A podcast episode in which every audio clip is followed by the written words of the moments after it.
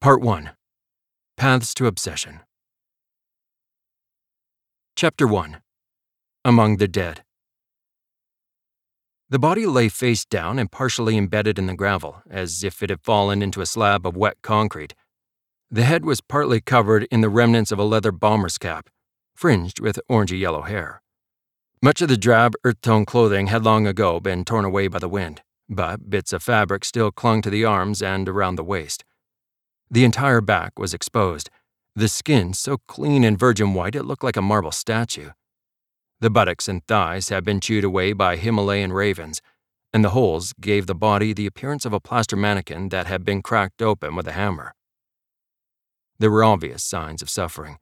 The arms were outstretched, long thin fingers clawed into the slope. The backs of the hands were the color of leather, in stark contrast to the rest of the skin, which had no color at all. The right foot, inside a leather hobnailed boot, was bent at an unnatural angle, where the leg had been broken above the boot top. The left leg was crossed over the right, as if protecting the injured limb. This small, undeniably human gesture is what struck me most. Whatever had happened to this climber, it seemed he arrived at his final resting place, conscious of his plight. I looked over at my 12 year old daughter Lilla, sitting next to me in the lecture hall, gripping the armrests of her seat. I put my hand on top of hers. Are you okay? I whispered. She looked up at me with a blank expression and nodded slightly. I hadn't known this slideshow would be R rated, and I realized this must be the first time she had seen a photograph of an actual dead body. I was familiar with the photo. It had made the rounds on the internet when this long lost climber, George Mallory, had been discovered high on the north face of Mount Everest almost 20 years earlier.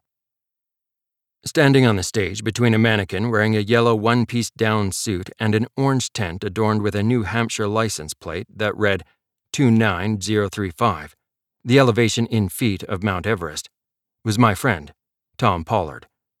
His gray hair belied a spryness in his manner and movements.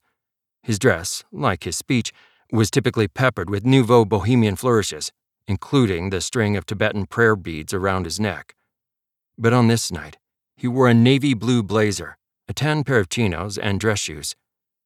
His beard was trim, his hair combed neatly in place, the dome of his head shining under the stage lights.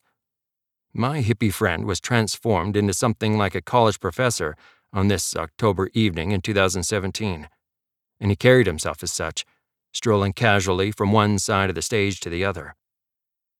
I had known Tom since the 1990s, having first met him through mutual acquaintances shortly after he moved to North Conway, New Hampshire. We both had young children around the same age, and in a lot of ways, we were living parallel lives, struggling to make a living doing what we loved. He worked as a cameraman and a filmmaker, and I as a professional climber, mountain guide, and journalist.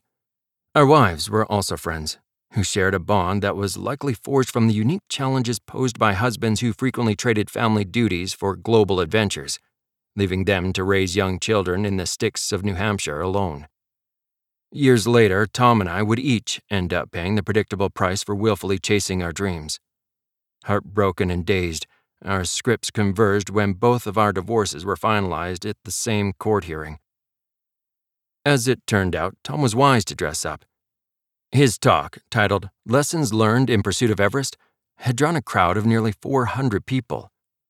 In 2016, a year earlier, he had summited Mount Everest for the first time at age 54.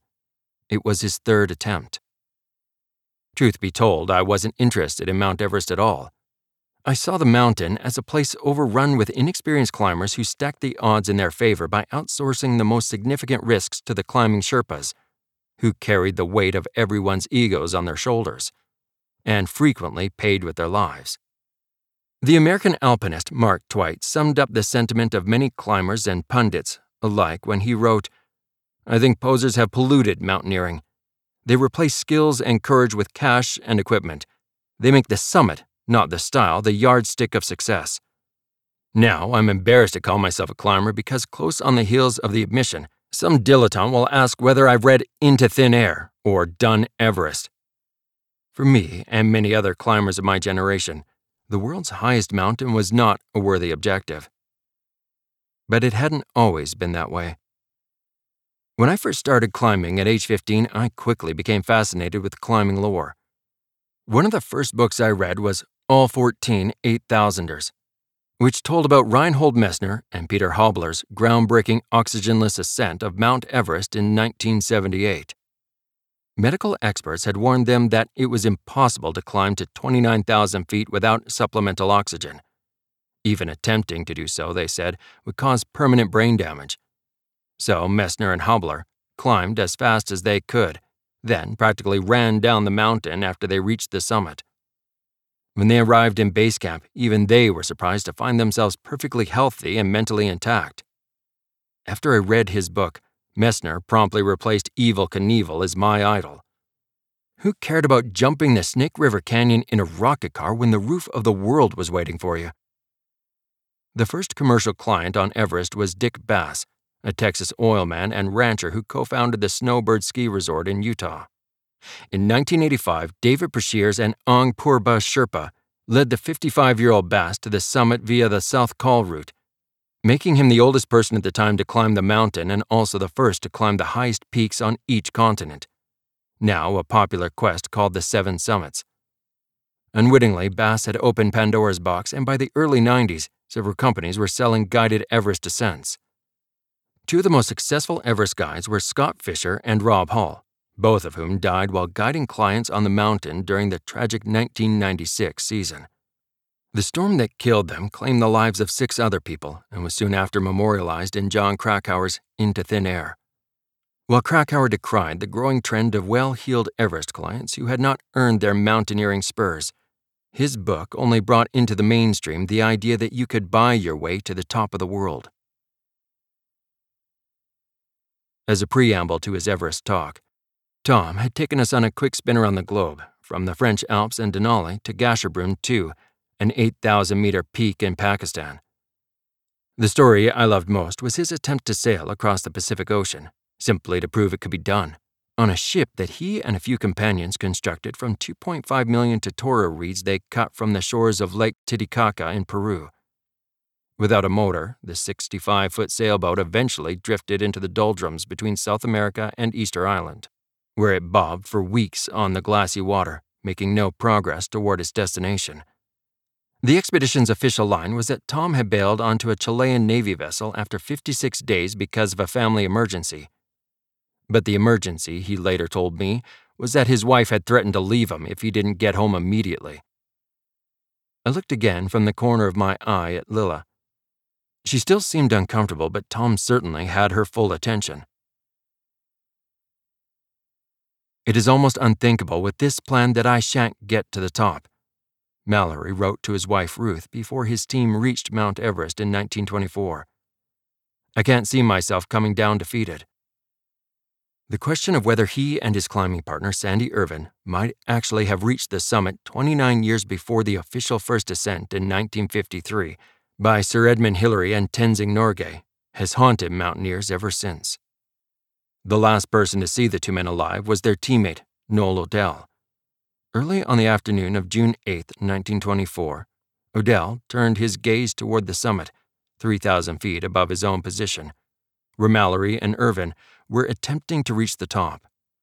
A swirling veil of clouds had enveloped the upper reaches of the north face that morning, but as Odell looked on, the churning cloud cap began to lift. High on the northeast ridge, at what he later approximated to be 28,200 feet, Odell spotted two tiny silhouettes, moving expeditiously toward the summit. My eyes became fixed on one tiny black spot silhouetted on a small snow crest.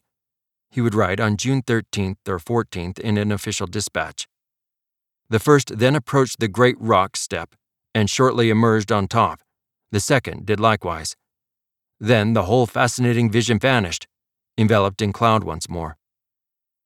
The dream of climbing Everest had captivated the British elite for years. At a time when the Himalaya was still terra incognita to Westerners, the idea of scaling the world's highest peak was no less daring than a modern spaceflight to Mars, with all the pressures and dangers that would come with it. In 1905, Lord Curzon, the Viceroy of India, proposed an expedition to the mountain in a letter to Douglas Freshfield, an accomplished mountaineer and former president of the Alpine Club. It has always seemed to me a reproach that with the second highest mountain in the world for the most part in British territory and with the highest in a neighboring and friendly state, we, the mountaineers and pioneers par excellence of the universe, make no sustained and scientific attempt to climb to the top of either of them. I would be prepared to lend every aid the government can give to a thoroughly well appointed climbing party, comprised of trained experts with Swiss guides. Ought we not be able to do this? It wasn't until after World War I in 1921 that the Alpine Club, in conjunction with the Royal Geographical Society, formed the Mount Everest Committee.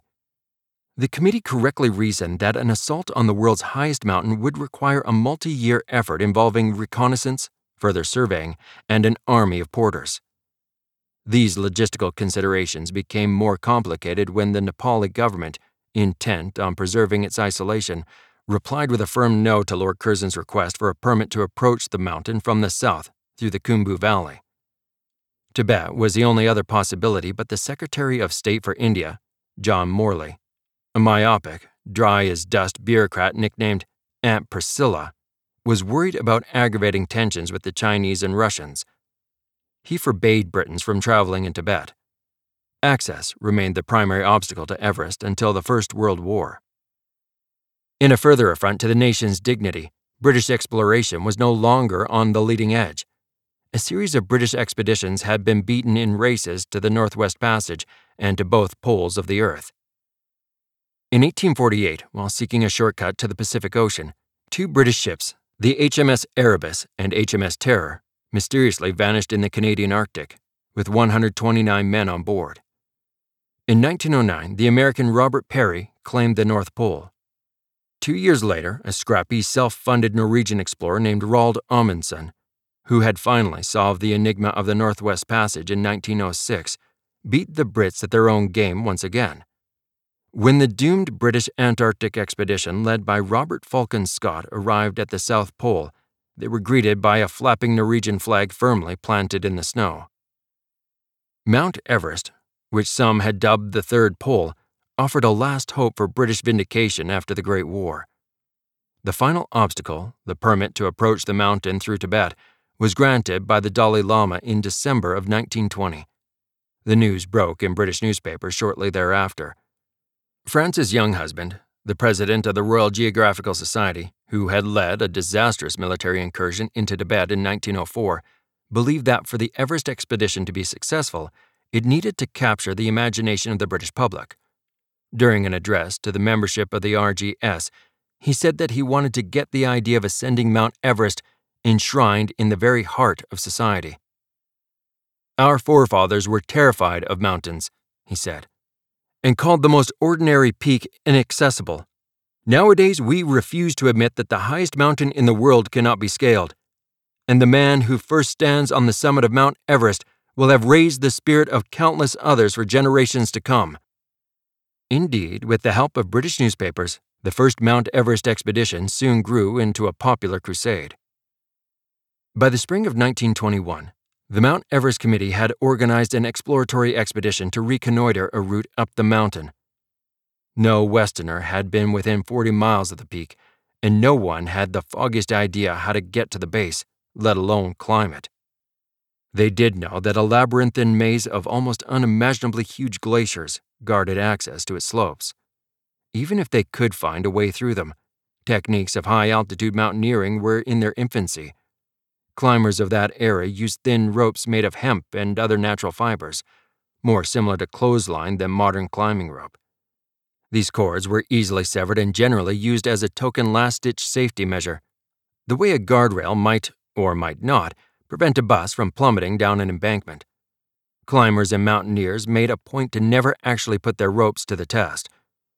Crampons, metal spikes used for traction on snow and ice, were practically unworkable because the straps that were used to fasten them to the leather boots restricted circulation to toes. The all essential carabiner, a kind of snap shackle used in almost every imaginable climbing situation, had only recently been invented and had not yet come into widespread use. No one knew if it was even possible for a human to survive at 29,000 feet, and indeed many physiologists of the day were adamant that it was not. The precedent set in 1875 by three French scientists who took off in a hot air balloon hoping to set a new altitude record was not encouraging.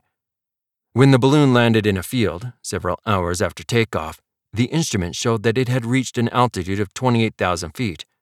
But two of the three men were dead, with their faces blackened and mouths filled with blood. The third, who somehow survived, had gone deaf. Today, it is obvious that the French scientists died because they had utterly failed to acclimate to the altitude, a process that can take weeks. At the time, there was very little awareness of this physiological reality. Despite these unknowns, George Mallory and his teammates on the first British Mount Everest expedition in 1921 made significant advances. Overcoming many obstacles, he and his climbing partner Guy Bullock reached a high point of 23,000 feet on a glacial col separating the north ridge of Everest from an adjacent 7,000 meter peak called Changtse. The men turned back 6,000 feet below the summit, but they had discovered a feasible route. A year later, Mallory was back. Using supplemental oxygen sets for the first time in mountaineering history, two of his teammates set a new altitude record of 27,300 feet. But on the team's final bid for the summit, the climbers were caught in an avalanche, resulting in the deaths of seven local porters who had supported the expedition. Many held Mallory, who had led this final assault, responsible for the tragedy. But when he returned home, the Mount Everest Committee nonetheless shipped him off to the United States on a lecture tour. And it was on this visit when a reporter from the New York Times asked Mallory why he wanted to climb Mount Everest that he quipped, Because it's there. From hard experience in 1921 and 1922, the Mount Everest Committee had concluded that packing its teams with veteran mountaineers who had held high ranking commands during the Great War, men now in their 40s and 50s, was not working. These men may have had decades of alpine experience and more than proven their valor in battle, but they were simply too old to climb at elevations above 25,000 feet. In 21 and 22, Mallory had been considered the young gun, chosen primarily for his technical climbing talent as well as the fact that he had distinguished himself as a lieutenant in the Royal Garrison Artillery during the Great War. Now the committee decided that Mallory was almost too old himself, at age 37, and that they should find him a younger partner. The committee settled on a tow headed 21 year old rower and chemistry student from Oxford University Andrew Sandy Irvine was a precocious engineer and outstanding athlete. He impressed the committee with his evident pluck, even if he had almost no mountaineering experience and had never been higher than 5,500 feet above sea level. So, what exactly happened to Mallory and Irvine on June 8, 1924? Was it possible that they were the first people to stand on top of the world? 75 years after the third British expedition ended in tragedy, an international team led by Eric Simonson, a veteran climber and guide from Seattle, who had summited Everest via the Northeast Ridge in 1991, set out for Tibet to find the answer. The team included several strong American mountaineers, as well as a German mountaineering historian named Jochen Hemleb. The expedition had come about through a collaborative effort among Hemleb, Simonson, a publishing executive named Larry Johnston, and a Briton named Graham Hoyland, a journalist for the BBC who was the great nephew of 1924 expedition member Howard Somervell. A deal was struck in which the expedition would be filmed by both the BBC and Nova, the PBS science based documentary television series. Tom Pollard was hired by Nova as one of the expedition cameramen, the 1999 Mallory and Irvine research expedition focused on finding the camera that Mallory and Irvine carried as they disappeared into the clouds. The same object that would become the source of my own obsession nearly 20 years later. On June 5, 1924, Howard Somervell reported loaning his Vest Pocket Kodak, VPK, to George Mallory in Camp 4 on the North Col.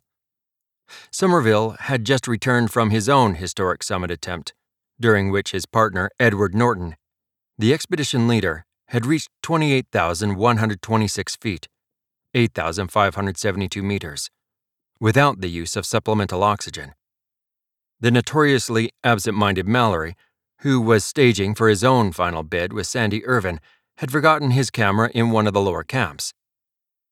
Before departing for China, Simonson had contacted experts to see if it might be possible to develop film from the camera.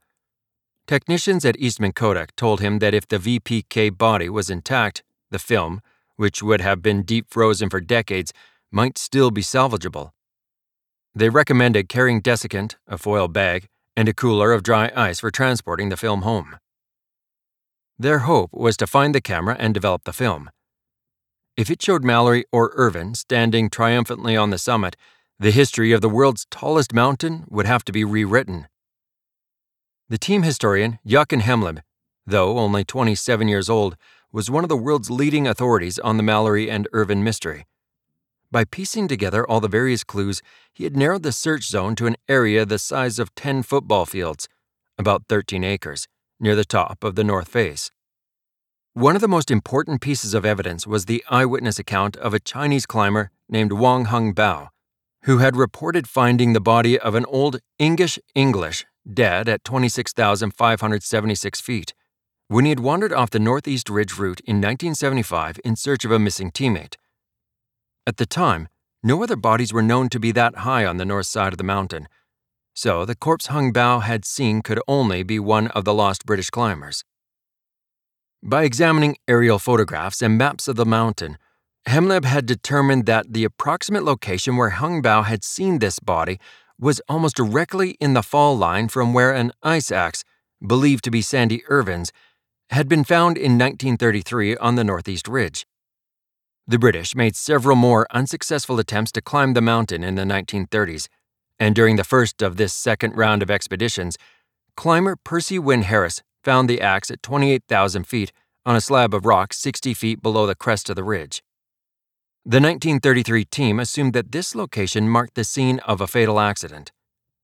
In his book, Everest, 1933, the leader of the expedition, Hugh Ruttledge, speculated that the axe was either accidentally dropped when a slip occurred or that its owner put it down possibly in order to have both hands free to hold the rope.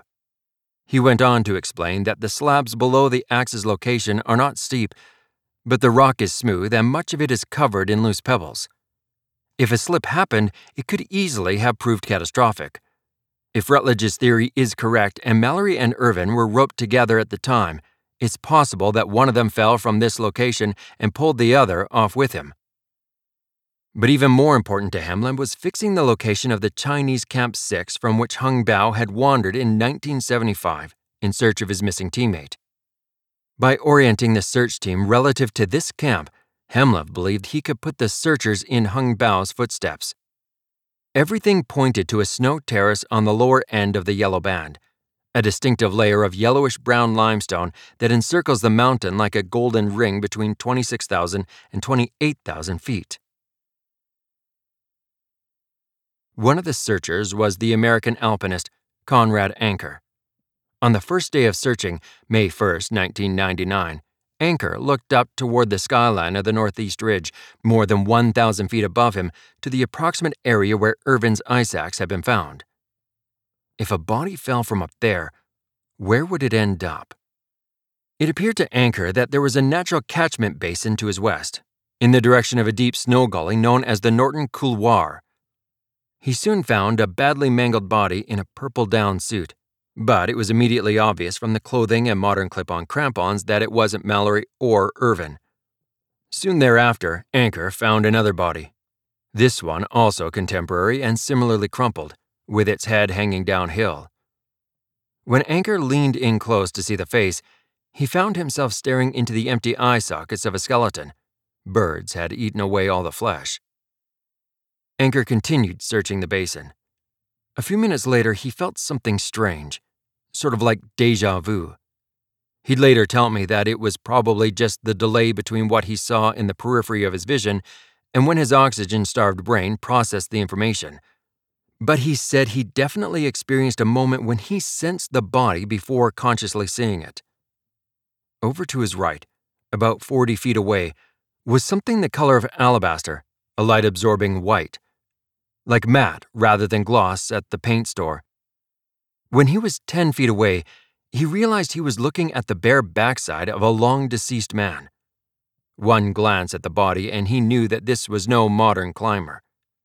The clothing, most of which had disintegrated, was obviously very old, but the leather hobnail boot told Anker this was a climber from the earliest British Everest expeditions. This is it, he said to himself. This is Sandy Irvine.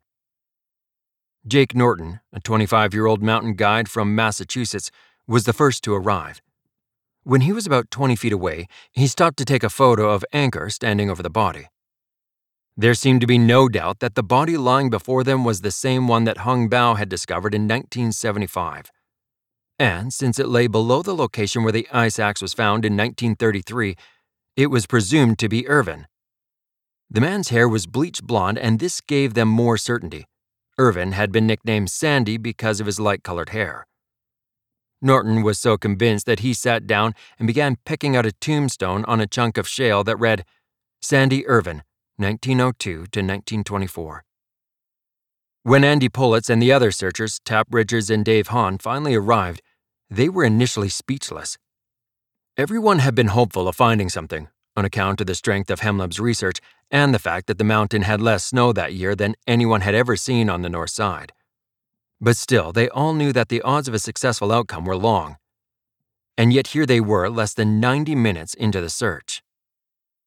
The first clue as to what might have happened was the 15 foot length of flax rope tangled around the body. Norton noticed bruising and rope imprinted indentations on the left side of the torso. Closer inspection revealed broken ribs. Most of the clothing was shredded by decades of exposure to ultraviolet rays, but the collar of the shirt was still intact. Curious about what brand it might be, Norton turned out the collar and discovered a laundry label that read G. Mallory. Wait, he said. This is George Mallory. To which Dave Hahn replied breathlessly, Really? Oh my God! Oh my God! It was fortuitous that Mallory was lying face down. Technicians at Eastman Kodak had speculated that the best case scenario for viability of the film would be if the body had shielded the camera from cosmic rays. The problem was that over the ensuing decades, the corpse had practically become one with the slope. Richards and Norton began chipping away at the rock hard matrix of ice and gravel around the perimeter of the body, while Anker pulled upward from the legs. The frozen stiff corpse finally creaked and broke free from the slope. Dust wafted around the team as more of the natural fiber clothing disintegrated. While Anker held the lower half of the body in the air, Richards and Norton reached under the torso and began checking the various pockets. Unlike the backside, where most of the garments had been stripped away, the chest was still fully clothed. Mallory and Irvine had set off for the summit that day wearing four layers on their legs and six on their upper bodies silk underwear, wool pants with puttees, a wool sweater, and, as outerwear, a gabardine coat. Norton was rifling through the pockets when his hand closed around something square and hard in a small pouch hanging from the neck. I think I found something, he said. A jolt of electricity went through the group. Could this be the VPK? The pouch didn't want to come loose, so Norton cut it open with his knife. A second later, he held the item in his hand for everyone to see. Alas, it was not the camera, but a tin of savory meat lozenges the 1920s version of an energy bar. Richards and Norton continued sifting through the pockets, bringing forth a trove of artifacts. After an hour or so, Norton pulled out a handkerchief from an inside chest pocket. Decorated with a floral burgundy blue and purple pattern, the initials GLM were embroidered on its edge in blue thread. Wrapped inside it were three letters, all addressed to George Mallory. One of them was from Mallory's wife, Ruth, and another from his brother Trafford. The third was from a woman named Stella Cobden Sanderson. This was undeniably Mallory's body, not Irvine's. Norton pulled forth an altimeter, checking to see if it might miraculously have stopped recording at 29,000 feet. But it was smashed and missing its front glass and needle. The other items included a sewing kit, a bone handled jackknife, a box of still operational Swan Vestas, the smoker's match, a tube of zinc oxide, a small pair of scissors, and the stub of a pencil, which Mallory had used to make notes on the back of one of the envelopes about the oxygen levels in each of their cylinders. The most interesting item was a pair of goggles with dented aluminum frames, wire mesh side shields, and wine bottle green lenses. Politz recognized that this was an important clue. The fact that Mallory was carrying these in his pocket suggested that the fall probably took place late in the day, perhaps even at night. Another clue as to what might have happened on June 8, 1924, was what the search team didn't find. According to Mallory's family, he carried a photograph of Ruth with him on the mountain, and he had made it known that if he managed to stand on top of the world, he would leave her picture on top. Was it possible that the reason they didn't find it wrapped in that floral patterned handkerchief was because Mallory had indeed left it on the summit earlier that day? There was also no sign of the camera. Howard Somervell had reported handing the VPK to Mallory. But there is a rationale that it may have ended up with Irvine. He was the better photographer and would be more likely to be the one taking the summit photo rather than posing for it. So, where was Sandy Irvine? The severed rope still knotted to Mallory's waist suggested that he had been tied to his young partner when he came to grief. And the injury to his torso seemed a sure sign that at some point Mallory had come up hard on that rope. Perhaps Irvine had let go of his ice axe while trying to arrest Mallory's fall, and then the rope had parted as the pair tumbled a thousand vertical feet down through the yellow band. But if that was the case, Mallory's body should have been more badly damaged, like the other bodies the team had found on the snow terrace. In all likelihood, repeated impacts from such a fall would have killed him before he came to rest at this spot. The arrangement of his body and limbs, head uphill, arms outstretched above his head with fingers clawed into the slope, one leg crossed over the injured other, suggested that he was conscious and desperately trying to save himself when he reached this spot. The team could only conclude that the answer to how these two men met their demise wasn't as simple as a single fall from the ice axe location. When Anker found Mallory's body, Tom Pollard was on his way down to Advanced Base Camp, ABC. Earlier that morning, he had filmed his teammates as they set off from Camp 2 at 25,200 feet in the early morning alpenglow. It was only after stowing his camera that he had noticed a problem with his oxygen apparatus. He had yelled to Jake Norton, who was about 300 feet above him, but Norton never heard him above the wind, and Tom didn't have a radio. So Tom reluctantly headed down the mountain, not up with the rest of the team. After the discovery, the search team had gone quiet on the radio. They knew that other teams were monitoring their transmissions, so a decision was made to cease all communication. So Tom and Simonson didn't know exactly what had transpired, only that it was something big. Hahn's last words over the radio before signing off had been, Thanks, Jochen. You're going to be a happy man. When Anker and the others later strolled into camp, Simonson looked at them expectantly. But no one said anything because there were strangers nearby. After zipping themselves into the dining tent, Hahn, Norton, and Politz began pulling artifacts out of their packs. The first one they handed to Simonson was an old faded envelope. It was addressed to Mr. George Leigh Mallory in fancy cursive handwriting. Simonson's face lit up with a huge smile. The next morning, the whole team was relaxing in the dining tent. It was a warm, sunny day, so the door was tied back. Tom sat near the opening, gazing out at the trail that ran straight through their camp. A man walking by looked into the tent and called out to them. Hey, congratulations! What are you talking about? asked Tom. The discovery! You guys found Mallory. How do you know about that? I was listening to the BBC and there was an interview with Ed Hillary congratulating you guys. Unbeknownst to Tom, Simonson and Dave Hahn had posted a dispatch the night before, announcing the discovery on a website called Mountain Zone that specialized in real time coverage of Everest and other high altitude expeditions. The post included a digital image of Mallory's corpse lying face down in the gravel. Hahn had divided the image into a dozen pieces to get it small enough to be transmitted through the modem on their satellite phone. Simonson says he hadn't wanted to announce the discovery so soon but a producer for Nova named Liesl Clark, who was in Basecamp, had posted her own dispatch on the Nova website and had quoted Hahn telling Jochen, You're going to be a happy man.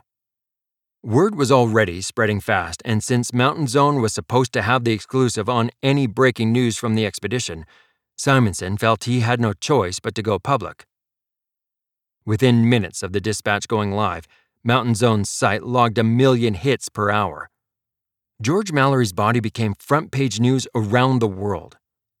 The fact that the men who had found Mallory were still on the mountain and planning to head back out to search for Irvine and the camera added the element of real time suspense and drama of the story, turning it into a global sensation. So far, the only photograph of Mallory that had been published was the tiny 100 kilobyte file that Hahn had spent an entire night uploading. Hahn, who had been submitting dispatches and photos throughout the expedition, was shooting with a digital camera, but most of the others were using 35mm film. Back in base camp, Simonson had collected everyone's film as agreed upon before the expedition so it could be carried back to the U.S. by a trekker and submitted to a stock agency that would control the distribution of the images to the media. Within 24 hours of the first dispatch, a bidding war had erupted among several publications, including Time, Newsweek, Life, National Geographic, and various British tabloids and newspapers. Life and National Geographic had even offered a six figure payment in advance for the photos from the Kodak VPK, which hadn't even been found yet. Tom says that the numbers were discussed and that he was told his share would be $10,000, possibly more. People were scrabbling for whatever money they could get, says Tom. I'm not proud of the fact that I was one of them. On the surface, everyone was being civil, but according to Tom, the team was breaking into factions and there was a war brewing underneath about who would control the story and the windfall now in the offing. On May 8th, Hahn's low res digital photo of Mallory was published in The Sun, a British tabloid owned by Rupert Murdoch. Anker, for one, was appalled. He had advocated strongly for the photo to be sold to National Geographic magazine since he believed the editors there would handle its publication tastefully. Apparently, they had been outbid. Meanwhile, Simonson had been emailing with Mallory's grandson, George Mallory II, who lived in Australia.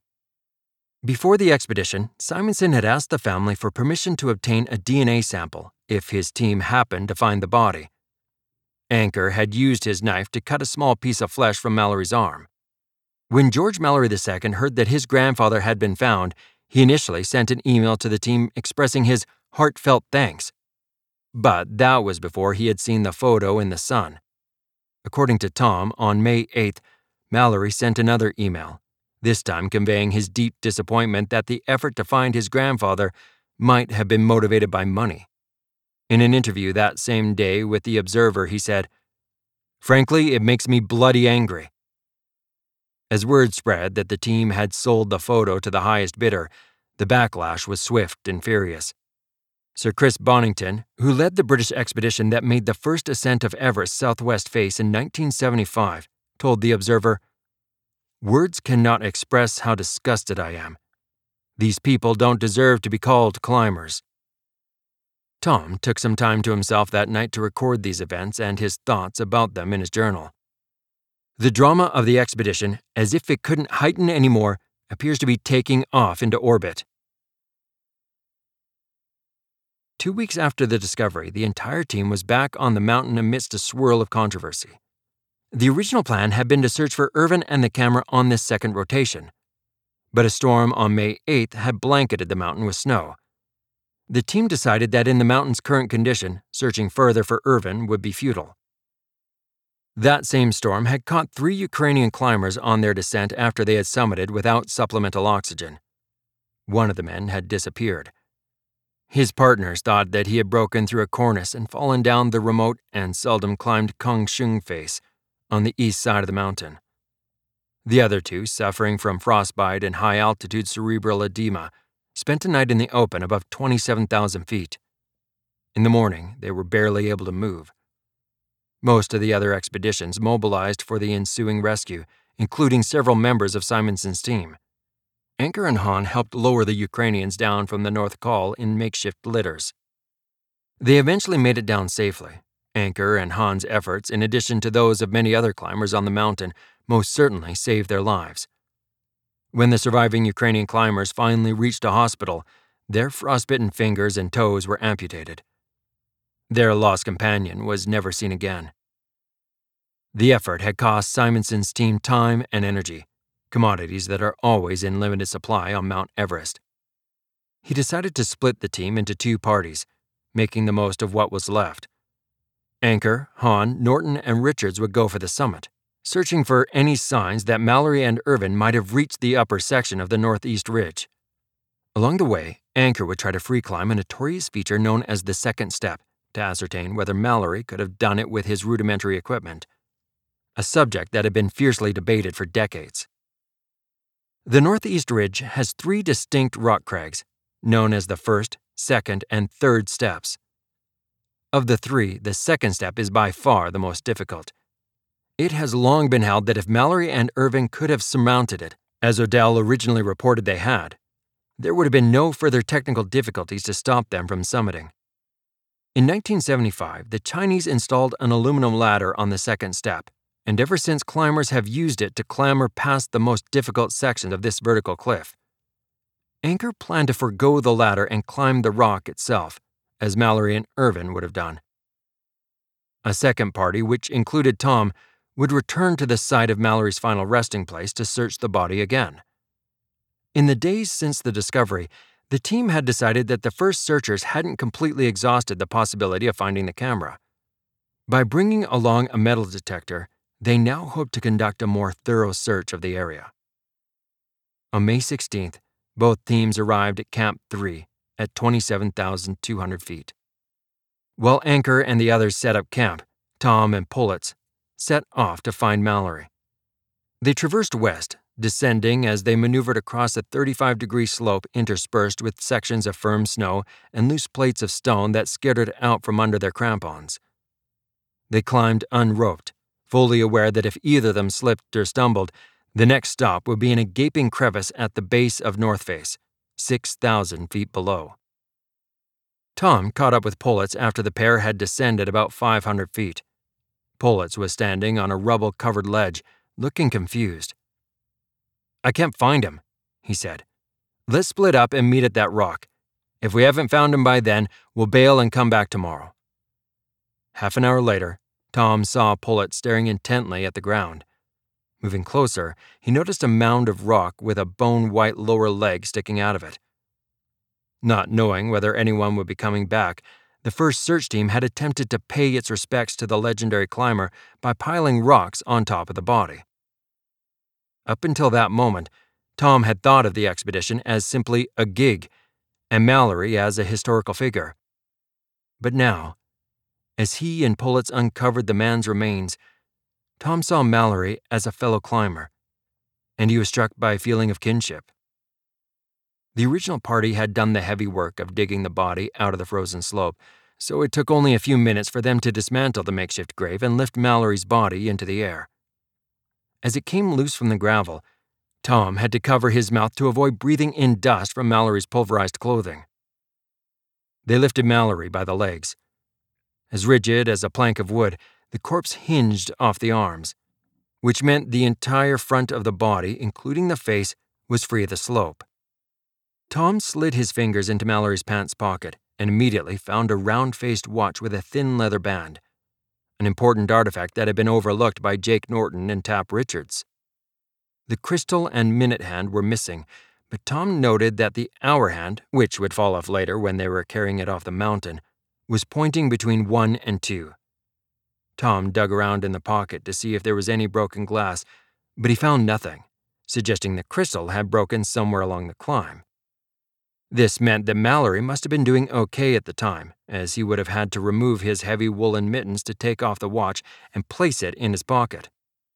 Tom thought about the crux of the second step, which he knew to be a six inch wide crack running vertically up the cliff. If Mallory had climbed it, he surmised, he would likely have jammed his left arm into that crack. Noel Odell had reported seeing Mallory surmounting this feature at 12:50 p.m., so the timing matched up more or less. Was this how the watch crystal had broken?